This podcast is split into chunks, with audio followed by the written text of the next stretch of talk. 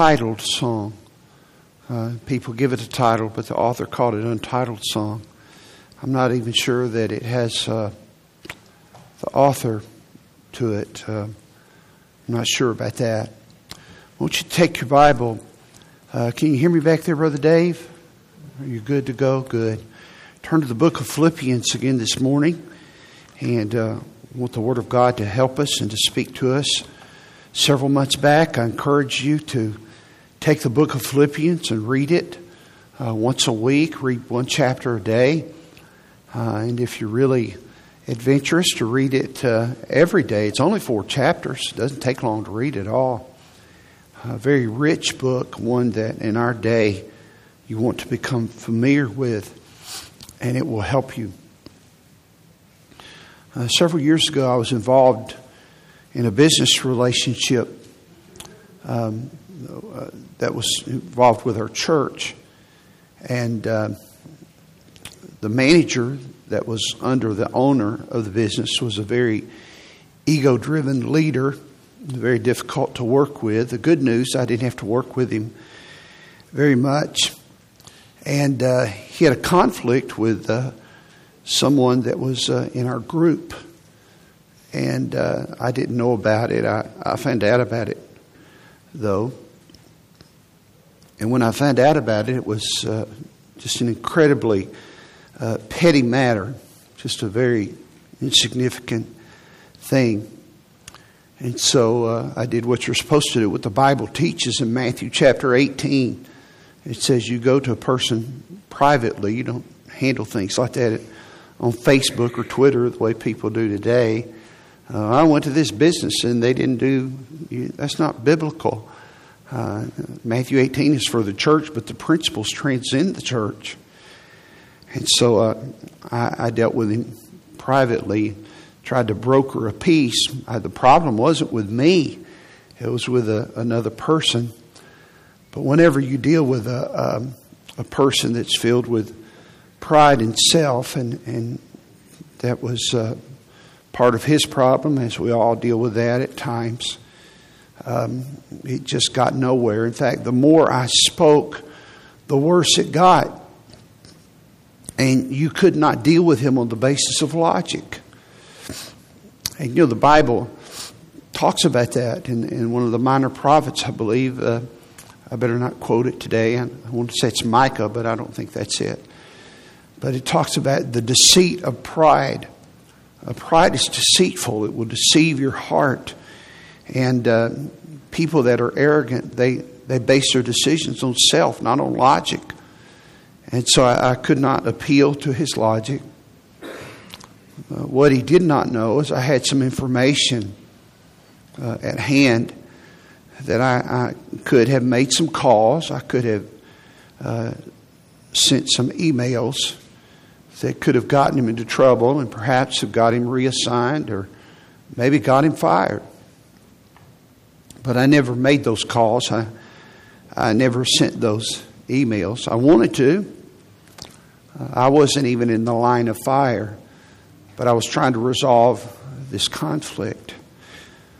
But here's why I didn't do it because I knew that at that moment when I wanted to do hurt to him, that my heart was guided by anger and retaliation.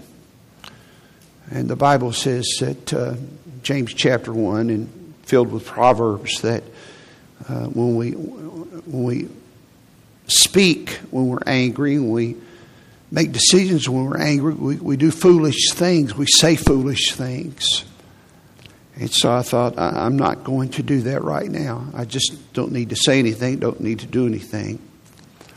And then, secondly, I knew that he, this man, had a family, and that uh, whatever malicious intent that I had was wrong to satisfy that seeming sense of justice for the people. By the way, the people that he was upset at didn't know it. They still don't know it. I was trying to get in and solve the problem.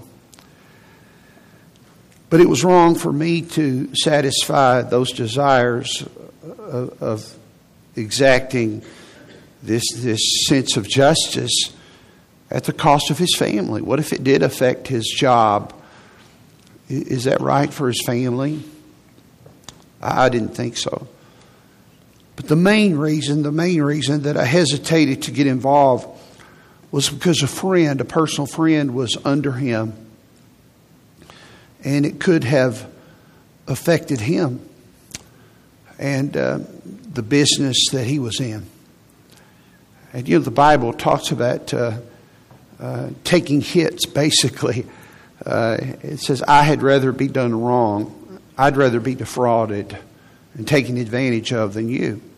And really, the only thing that I was taking advantage of was to be the brunt of his, uh, shall I say this, stupidity and uh, maybe the satisfaction of, uh, of tit for tat and say, There, I ended up on top side. I got you. You got fired, didn't you? That felt good, didn't it? You know, meekness in the Bible, someone said meekness is not weakness. Meekness is, is using your strength, it is restraint. Someone said, if you think meekness is weakness, try being meek for a week. Meekness is not weakness, it's restraining, it's the restraint of strength. And so I, I said, I, I, can't do that to my friend.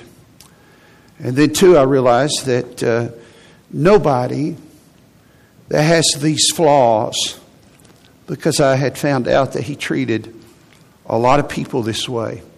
I wasn't the only car in the lane that he had hit. It was just a habit. You cannot treat people like this over the long haul without reaping what you sown.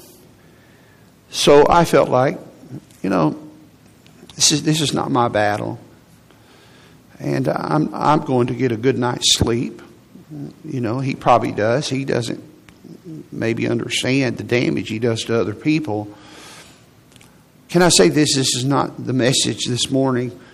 But when you are vengeful, when you're bitter, when you want to extract revenge, uh, you, you lose peace, you lose rest. It's just not worth it. Now, all of us experience conflict. But when conflict goes on, it begins to, to, to bubble up, it becomes severe. Um, families divide, marriages are broken. As I said before, we've talked about this, people don't come home from holidays. Churches split, friends that used to be close. The Bible says a whisper separated the chief friends. And it all comes back to, to conflict. A conflict is inevitable, but some conflicts are unnecessary. Can I say this? That those are the ones that drive me nuts. I'm talking about the ones in my marriage, the ones with my kids. I mean the ones, the ones among church members. I remember I was talking to a, a very well-known preacher one time, and he was advising me on some things. I'd heard him say it publicly, and privately he told me. He said, I have, I believe the number was 560, I'm not sure, but it was 500 and something but let's say it was 560. He said, I, I have 560 employees at my church. And he said, The biggest problems that I have in my church are not with the members, it's with the employees getting along with each other. And I thought, boy, isn't that something? Just getting your team, your, your, your pastors, uh, the people that are supposed to love one another uh, to get along. Conflict begins to simmer. I want to give you some quick observations. It's not the message, but I want you to think about this. Some observations about church splits. I want to talk to you about unity this morning again because these principles uh, they apply to other areas of your life. Observations about church splits. Number one, they're rarely over doctrine, especially essential doctrine. They're usually petty issues uh, what color are we going to put in the carpet? Are we going to put in? I don't like the decision in this area. Very, very, very, very rarely do churches split over essential areas. They split over preferences. Number two, they don't happen suddenly. They've been brewing a while. Number three, they don't happen without warning. There's some signs that have been there. Usually it happens with a, a strong leader that's upset, and he or she, and yes, I said she, have been recruiting to pull people over to their side or their perspective. Somebody said this one time People are blind sighted, S I D E D, because they're blind sighted, S I G H T E D. I think that's true. Because we have not had the foresight, as Proverbs talks about, we haven't had the wisdom, the observation. This happened to me sometimes. I can be so oblivious, I'm so focused on something that I forget what's happening you know, at home sometimes. You know, especially when the kids were younger. Paul said, You didn't hear that? You didn't see that? No. No. no we're blindsided because we're blindsided. And then, fourth, about church splits, they do lasting damage. Lasting damage to the name of Jesus, the testimony of the local church within its community. But they also do lasting damage to the people that are involved. I'm not going to have you raise your hand. But some of you have been involved. Maybe it wasn't a church split, but it was a church argument. Maybe it was a business meeting. Maybe it was something out in the parking lot where you saw some leaders or just some people that were well known in the church that should have known better. And it has marked you. And it will mark you. And I'll tell you, church, listen, we need to remember these things just for the cause and the sake of of these young people, these teenagers, and these children that come, come to our church. You know, you, you may be able to get on with some things, but with their, their hearts are being shaped and formed. And some of you don't understand. They put you up on a pedestal, pedestal. And they're more idealistic sometimes. We must be careful. And then, fifthly, and this is why I'm bringing these messages, with first of all, they're in the Word of God, but they can be avoided. Church splits can be avoided, they don't need to happen. The vast majority of church splits need not happen. So here's the question How is conflict reduced and unity maintained? And hear, hear the way I phrase that. How is conflict reduced and unity maintained? That's a negative way of expressing it, the positive way of expressing it.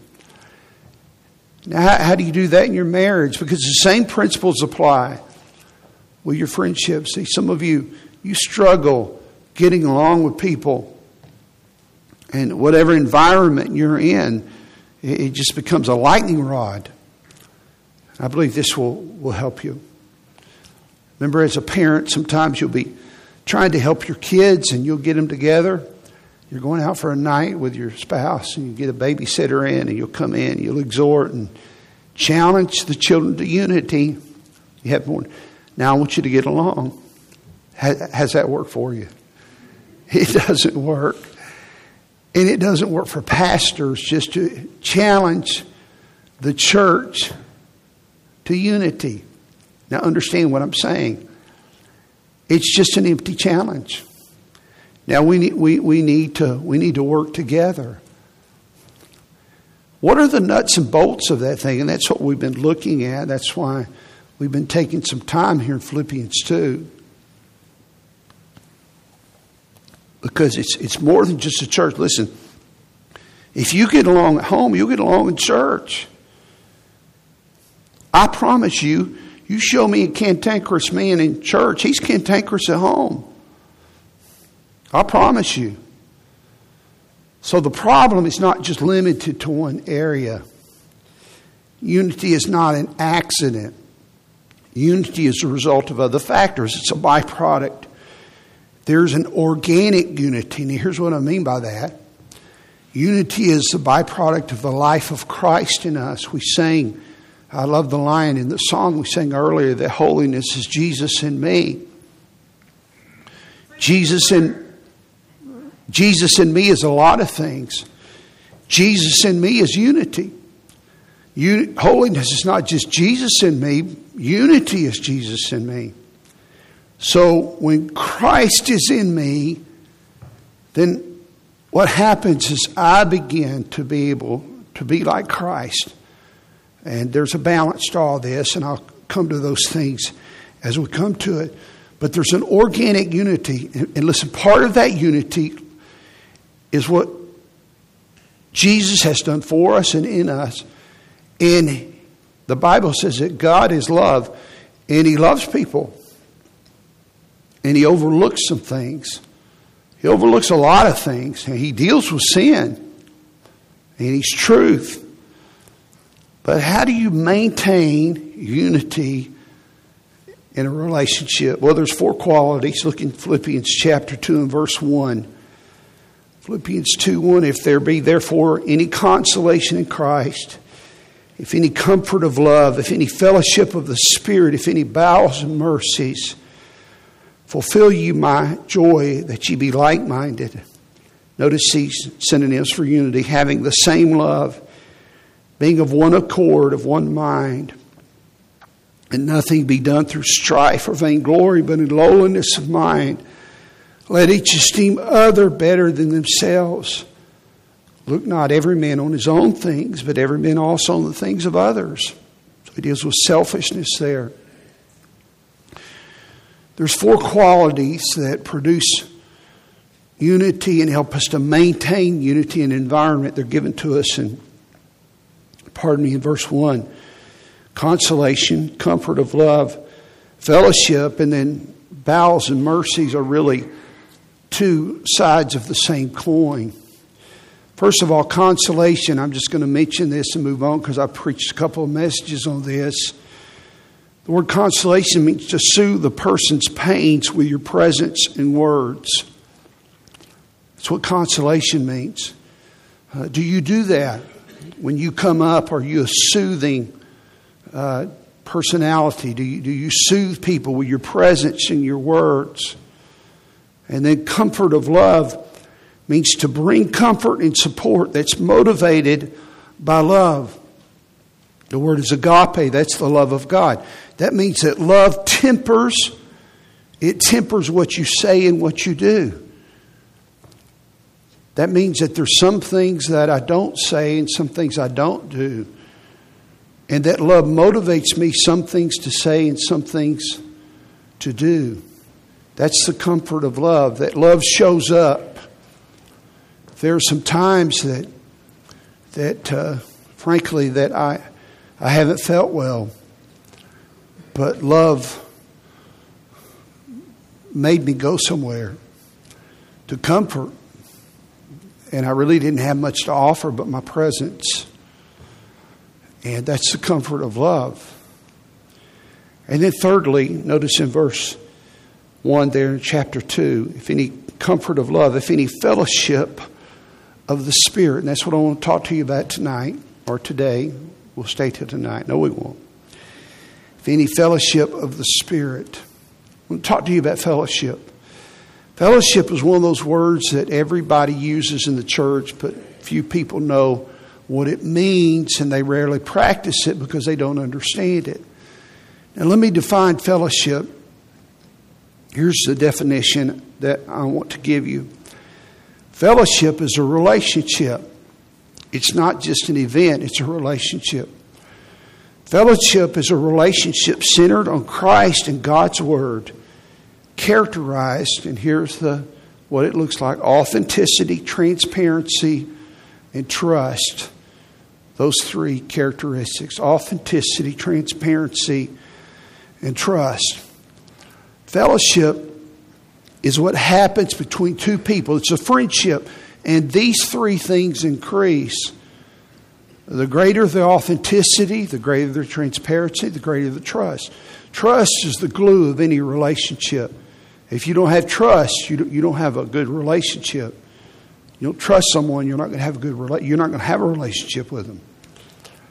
And so the way you have that is it comes through Christ only Christians, Christians can really fellowship with each other.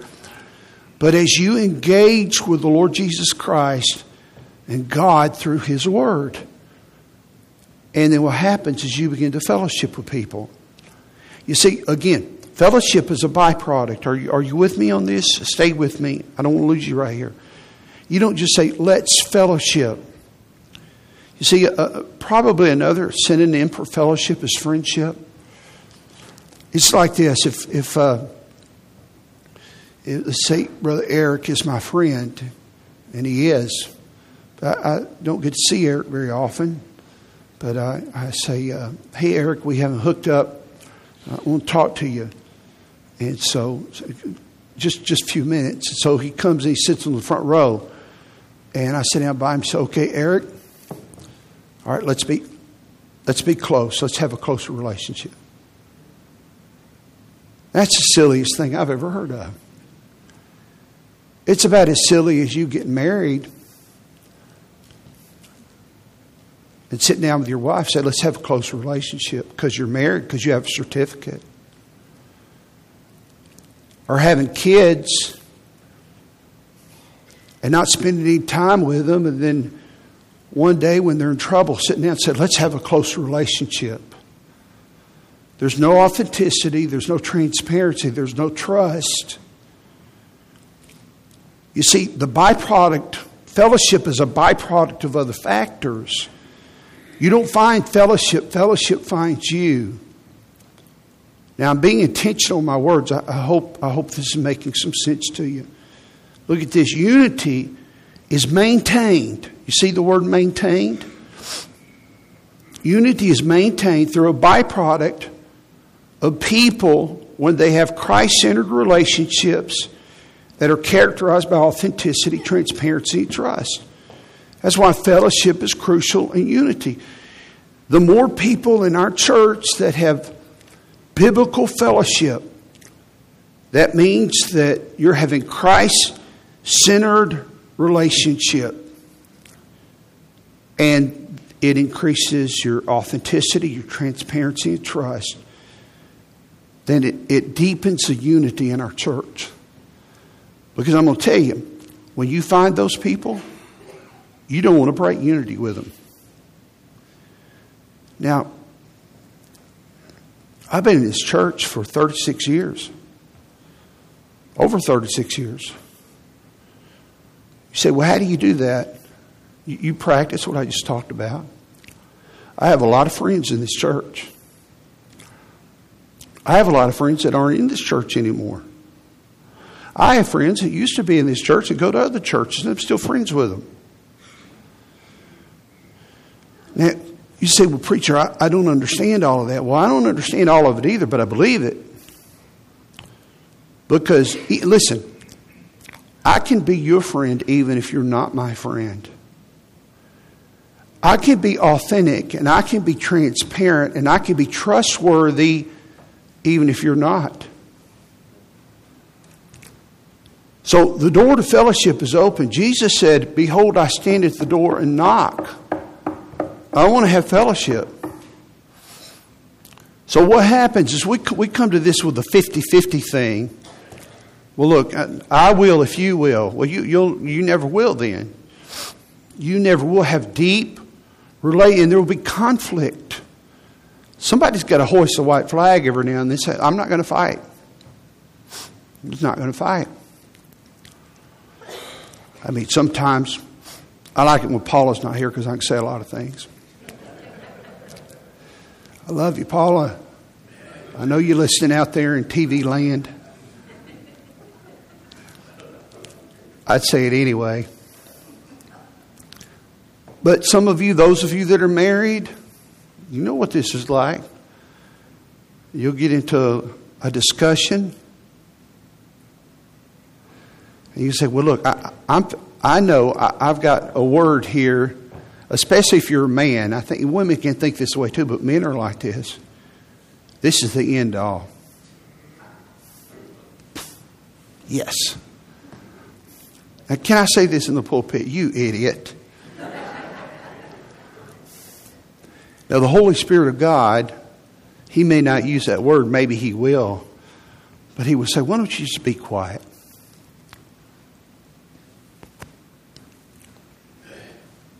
Is it really worth it for you to do? Is it really, is your ego so big so that you can get the last word in?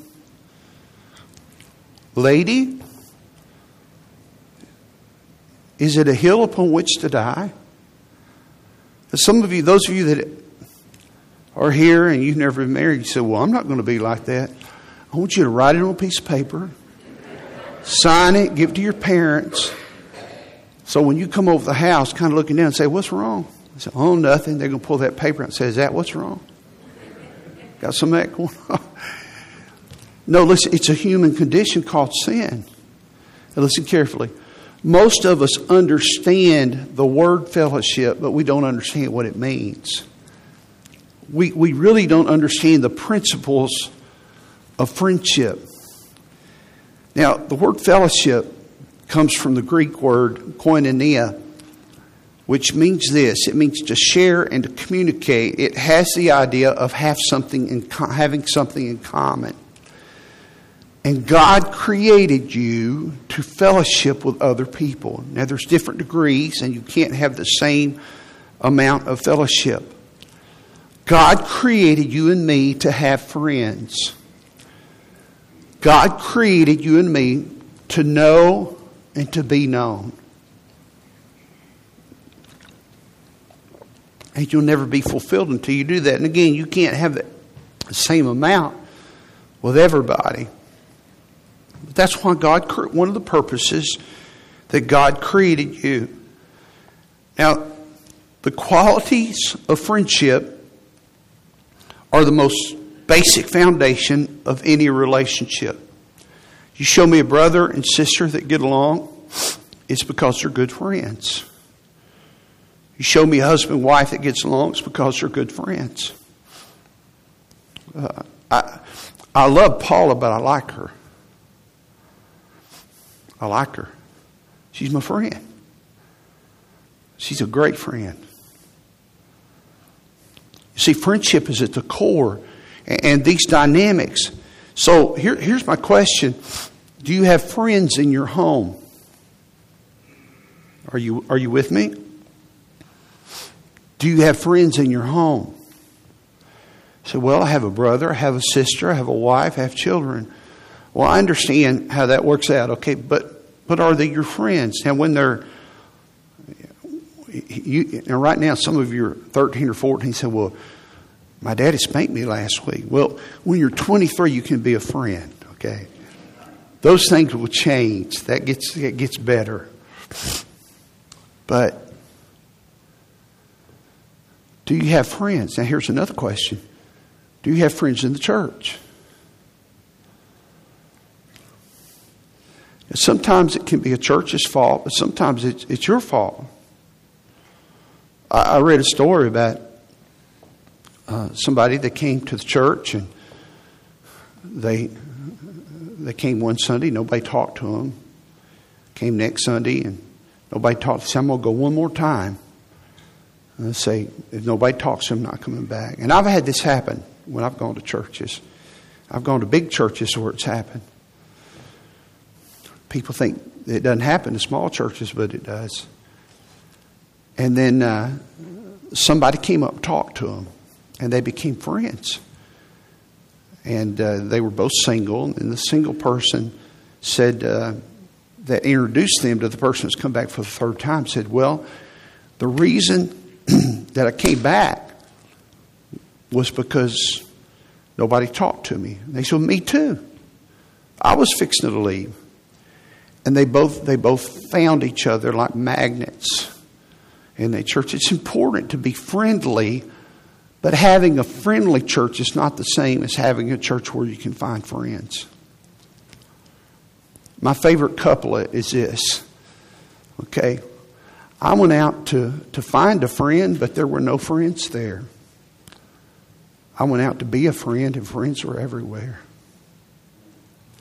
I have a lot of friends. I have a lot of friends.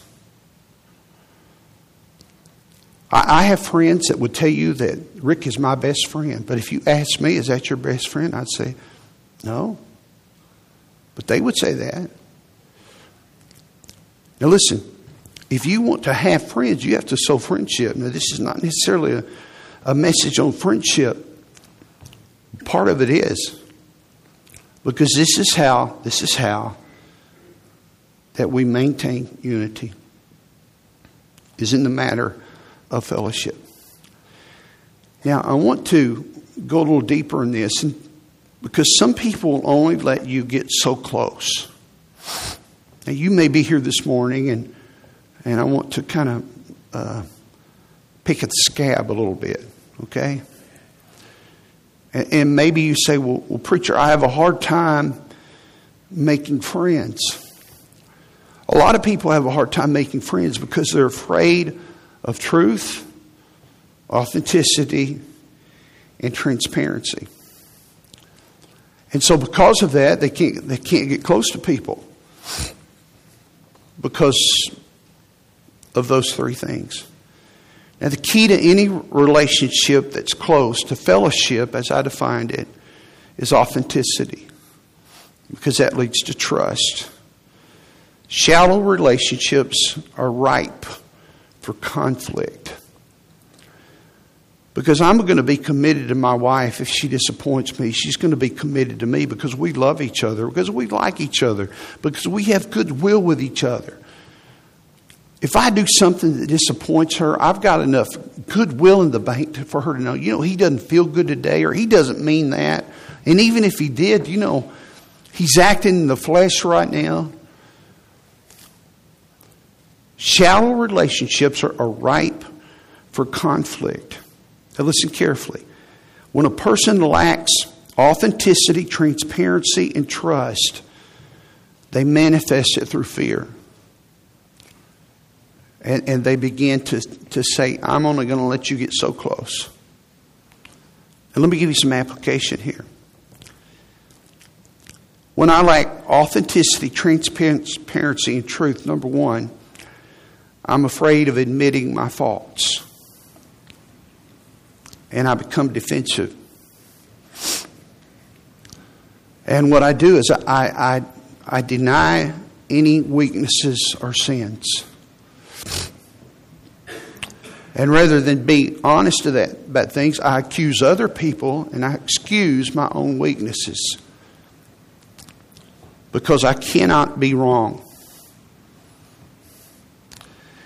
This morning I was reading again in, in uh, the story in Adam and Eve in Genesis chapter 3, the first sin. When they had sinned and God came to Adam, he said, Adam, he said, uh, uh, Where are you? He said, We're hiding, Lord. He said, uh, Did you partake of, of the fruit? Did you do this? He said, The woman you gave me, she, she gave it to me. He didn't answer the question, he blamed her. God went to the woman. He said, He said, Who told you that you could do this? Did you do this? She said, The serpent deceived me.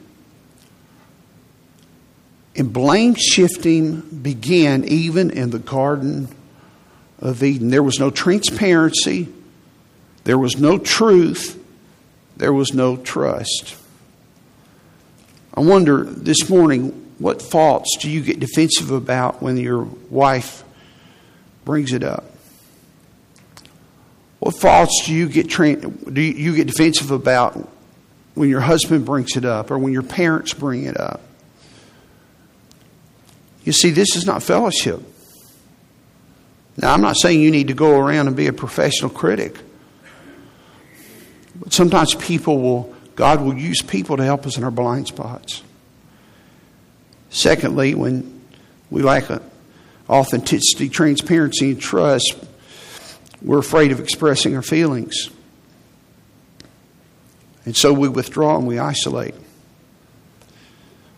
When somebody gets too close to us and, and our heart is touched and warmed, rather than express ourselves, we, we shut down.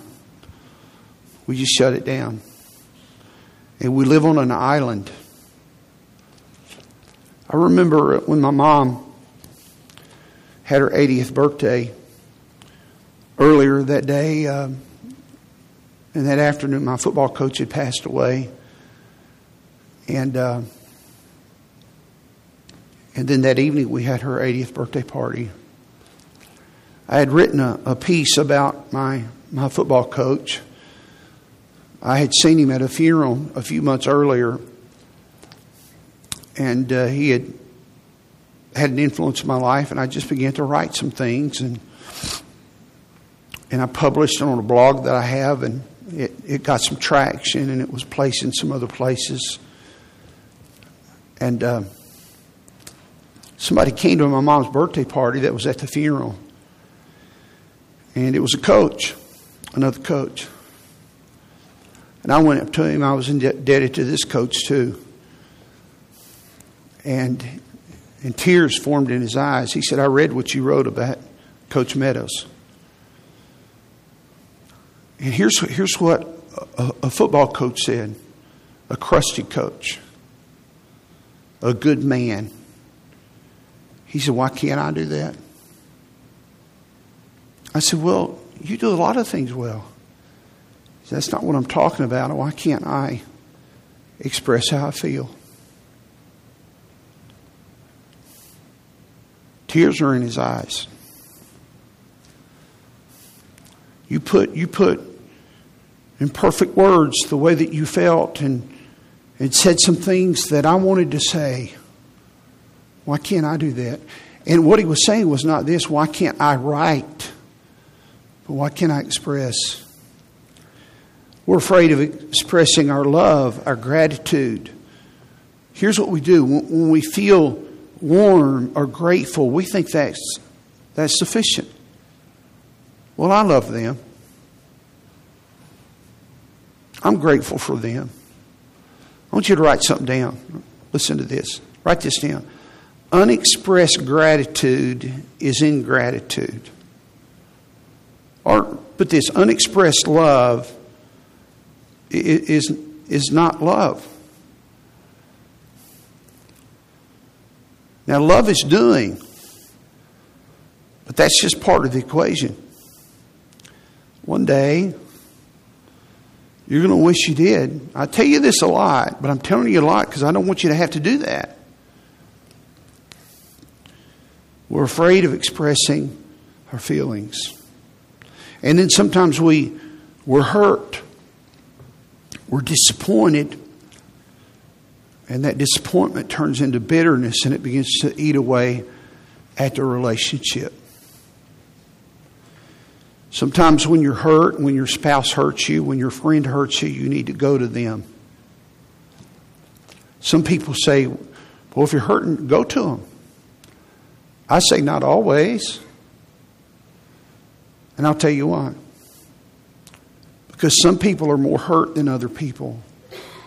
Hurting people hurt people, and hurting people are hurt by people. And if you're easily hurt, if, if there's a person that has goodwill and you're, you're frequently hurt, maybe the problem is not them and it's not other people.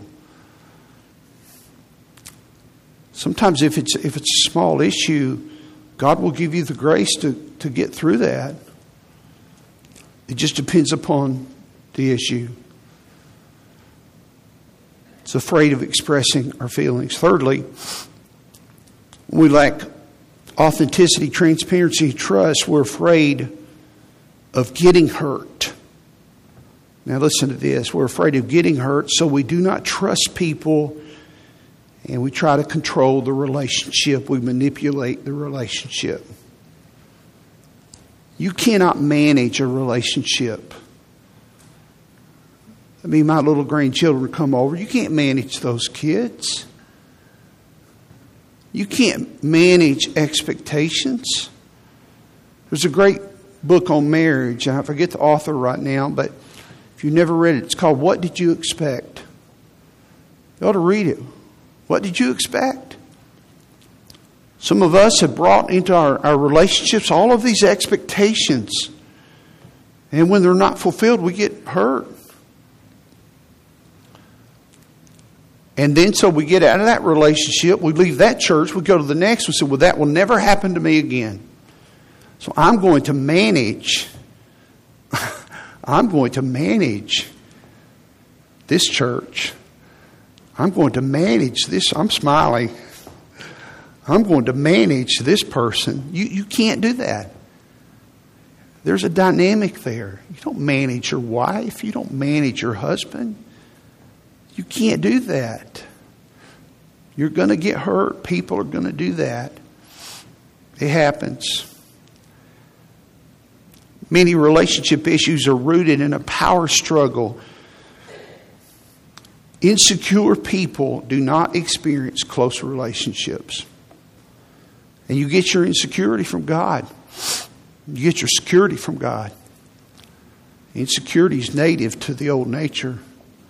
Now, I wrote this down. I think this is important. Listen to this.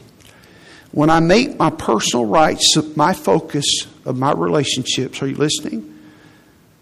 When the focus of my personal relationships is my personal rights, I will be offended a lot, I will be angry a lot, and I will be alone a lot. That's the truth. When I make my personal rights at the core of my relationships, I will be offended a lot, I will be angry a lot, and I will be alone a lot because nobody wants to be there with me because I'm an angry person and I'm a wounded person. In 1 John chapter 4, the Bible talks about standing before God and, and facing Him. And it says, uh, we're going to be judged by Him. It's going to be a fearful time. But then he says this in 1 John chapter 4 and verse 18. There is no fear in love, but perfect love. And the word perfect there means a mature love, a strong, mature love, a grown up love.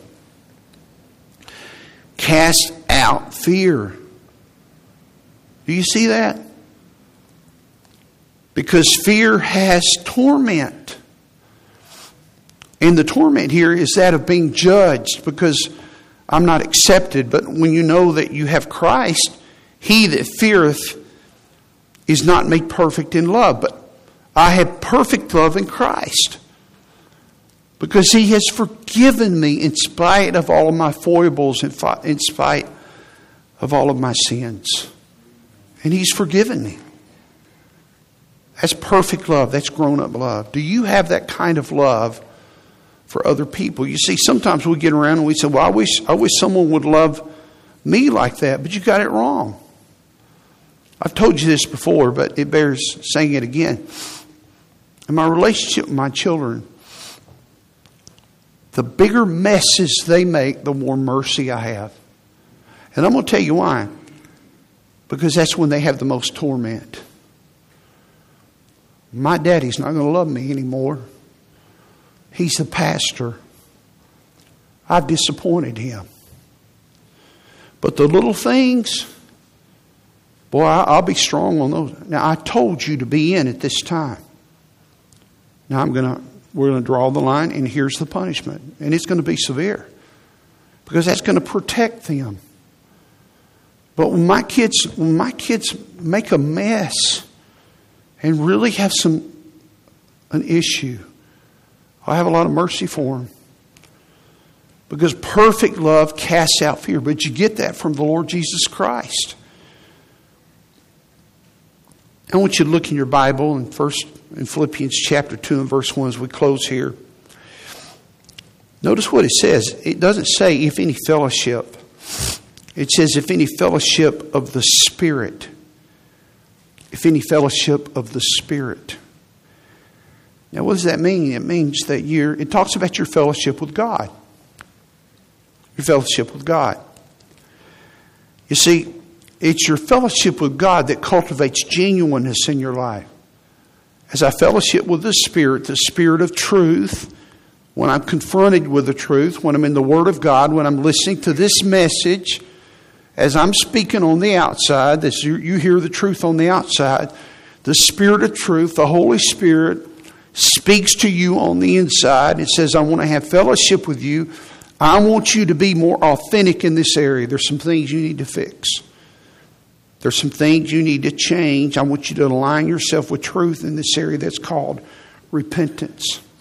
And, and watch, as we do that, the overflow of our repentance, of our spending time with God, of our aligning ourselves with truth, is it makes us qualified to be better fellowshippers because it makes us more transparent, it makes us more truthful, it makes us more trustworthy, it makes us better people.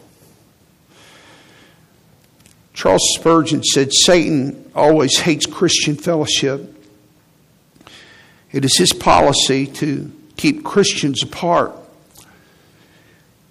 Anything which can divide saints from one another, he delights in.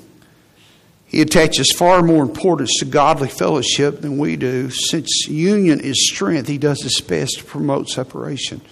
Satan will isolate you. He'll say, stay away from church, stay away from life group.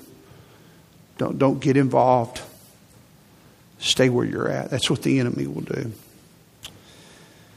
Spurgeon said this Some Christians try to go to heaven alone in solitude, but believers are not compared to lions, bears, or other animals that wander alone. But those who belong to Christ are sheep in this respect that they love to get together. Sheep go in flocks, and so do God's people. We flock together, we help each other, we put our arms around each other appropriately, we show up for one another, we pick each other up, we dust each other off. We believe in each other. The Bible says in Romans chapter 8 and verse 9, But ye are not in the flesh, but in the Spirit. So be that the Spirit of God dwell in you. If any man have not the Spirit of Christ, he is none of his. You see that? You know what that verse means? That means the moment you receive Jesus as your Savior, you receive the Holy Spirit. It was not an emotional experience. You did not receive a force. You did not receive an influence. You received the Spirit of God, mind, emotion, and will. You received a person. And He speaks to you. That's why the Bible says here if any fellowship of the Spirit. If you're a Christian, you have the Holy Spirit. Ephesians chapter 1 and verse 13, in whom, that's in Christ, you also trusted after that ye heard the word of truth, the gospel of your salvation, in whom also after that ye believe ye were sealed with the Holy Spirit of promise. God promised that He would give you His Spirit, and He sealed you. Back then, they didn't have um, telephones. They didn't have. They sure didn't have internet, and so what they would do is to authenticate a document, they would take the message like this, they would melt some wax, they would put it on the edge of the document, and then the king or the messenger, whoever was going to authenticate it, had a ring. While the wax was still moist along the edges, he would press his ring into that wax and it would seal it. And so the recipient would receive it and he would look and he would say, This is who this document is from. It is a seal, listen carefully, of ownership. That's what that word seal means. We've been sealed by the Holy Spirit. I have his seal, he owns me. Ephesians chapter 4 and verse 30 and grieve not the Holy Spirit of God, whereby you're sealed unto the day of redemption. Have you trusted Christ this morning? You have the Holy Spirit, He lives in you. The Bible talks about the fellowship of His Spirit. He wants to fellowship with you. Listen, some of you, you're not fellowshipping with people because you're not right with God. You're not listening to Him. Your life is not in alignment with truth. 1 Corinthians 6.19, What know ye not that your body is the temple of the Holy Ghost which is in you, which ye have of God, and you're not your own that wherever I go, God goes. I love this. I, I think about this every Sunday morning as a preacher. It helps me. John chapter 7, verses 37 through 39, Jesus said, In the last day, that great day of the feast, that Jesus stood and cried, saying, If any man thirst, let him come unto me and drink. He that believeth on me, as the scripture has said, out of his belly, out of his innermost being, out of his heart, shall flow rivers of living water. But this he spake of the Spirit, which they that believe on him would, should receive. Out of his innermost being, out of his belly, shall flow rivers of living water. That's a resource, an access, a bubbling well, a fresh stream of strength and encouragement. This morning, I, I listened to a song, There is a River. It came on again. And I think of this scripture when I hear that song. Now, that God has given you His Spirit. If you're saved, if you're not saved, you do not have the Spirit of God to help you, to equip you. Can I say it this way? To have friends. Now, that's not the purpose of this, but it's a byproduct. You cannot be the friend you're supposed to be without the Holy Spirit because you cannot be in alignment with truth and you can never know the full transparency, the full trust, the full authenticity that He wants you to have. But I want to show you one other aspect of this in 1 Corinthians chapter 12. I'm sorry, 1 Corinthians chapter 3 and verse 16. Know ye not that ye are the temple of God, and the Spirit of God dwelleth in you? You see the words ye are? Those are plural. It's second person plural. And he's speaking to the church. He's saying, as a church at large, you are the temple and the Spirit dwells corporately. Now pay attention to this. 1 Corinthians chapter 12, verse 13. For by one Spirit are we all, all of you, baptized into one body, one Spirit, one body, whether we be Jews, Gentiles, whether we be bond or free, and have been all made to drink into one spirit. All of us have the same spirit. We drink of one spirit. Ephesians chapter 4 and verse 4 there's one body, the body of Christ, one spirit, even as you're called into one hope of your calling. You see, there's a corporate sense where that when we gather together, those of us that are Christians, you are indwelt individually with the Holy Spirit of God. But when we come together, the Spirit of Christ, the presence of Jesus Christ is here. The Spirit of God is manifest in His body. And here's a very practical scripture in 2 Corinthians chapter 13 and verse 4.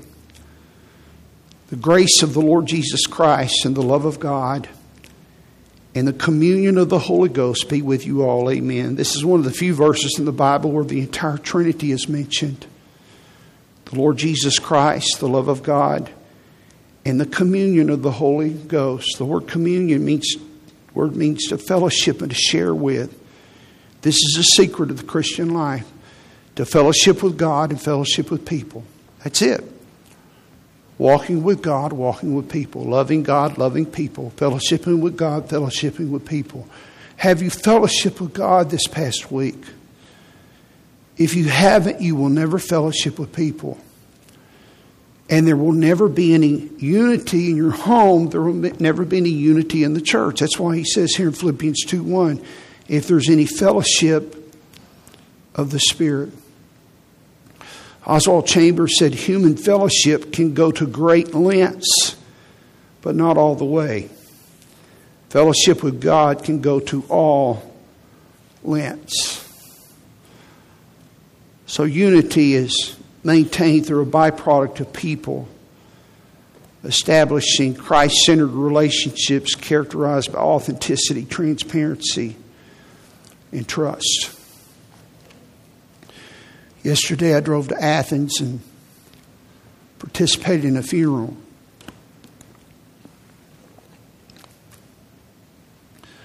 My friend of 42 years had lost his wife to COVID. And uh, as I stood by him at the casket and comforted him, I had no words. I said some words, but I, I don't know how they helped him. But our eyes, as they just peered into each other, and the love, the fellowship of years past,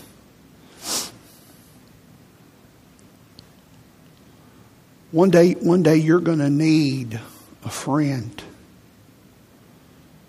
in your time, in your darkest hour.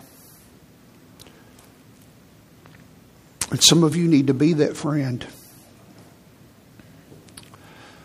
While I was waiting out in the, the hall,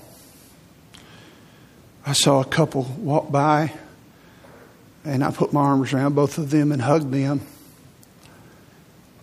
Less than two weeks ago, their, their 19 year old grandson passed away like that without warning. And they had come to comfort this man. And as we embraced and hugged in the hallway, again, there were words spoken, but there were more tears. Listen, you, you, need, you need to build friends. Friends, not just playing board games, and that's a good thing, but that's not fellowship. That's a part, that's a component. Nothing wrong with that.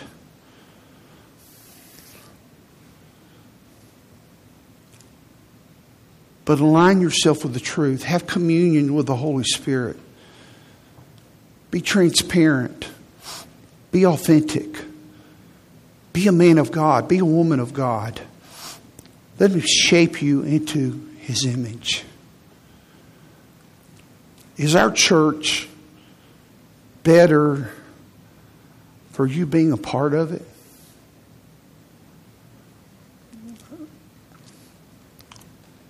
I wrote down some things. Number one, if you've never been born again and you don't have peace in your heart, would you trust Christ? Would you come to Jesus? Would you trust Him as your Savior? You can have fellowship with Him. He can deal with these things of hurt and shame and guilt and fear that I talked about earlier in your life. These things that are keeping you from people can help you to forgive yourself and and, for, and seek forgiveness to Christ. He can help you with those things. Second thing I put down is you need to get in a small group and a, and a ministry. Now, that's not going to make you have fellowship. I think sometimes we deal with the surface thing. Well, do this. It can make you available, though. It's a portal. And once you're there, you're available and you, you can begin to do these things. Get in a small group. Sometimes in a large facility like this, you can just kind of rub shoulders. And then, number three, deal with your fear and the expressions of it. Deal with the issue of being defensive, making excuses. Just say, God, help me stop doing that. I'm afraid. Say, honey, you're right. I do that. I'm sorry. Next time, just don't say anything. Stop saying the last word. Deal with the evidence of withdrawing and shutting down and and not expressing your heart, when you, when you feel love, when you feel grateful, learn to say it, learn to express it. I'll tell you one thing I try to do is I say it in different ways. The evidence of not trusting other people, trying to control people, control everybody. Moms do that sometimes. You know, they want everything to be perfect. You can't control the relationship. Your kids grow up. And bring it to the only one that's perfect love, which is Jesus. And you can trust Him because He can fix it. I want you to bow your heads with me. Would you do that? Thank you for listening this morning. I would like to ask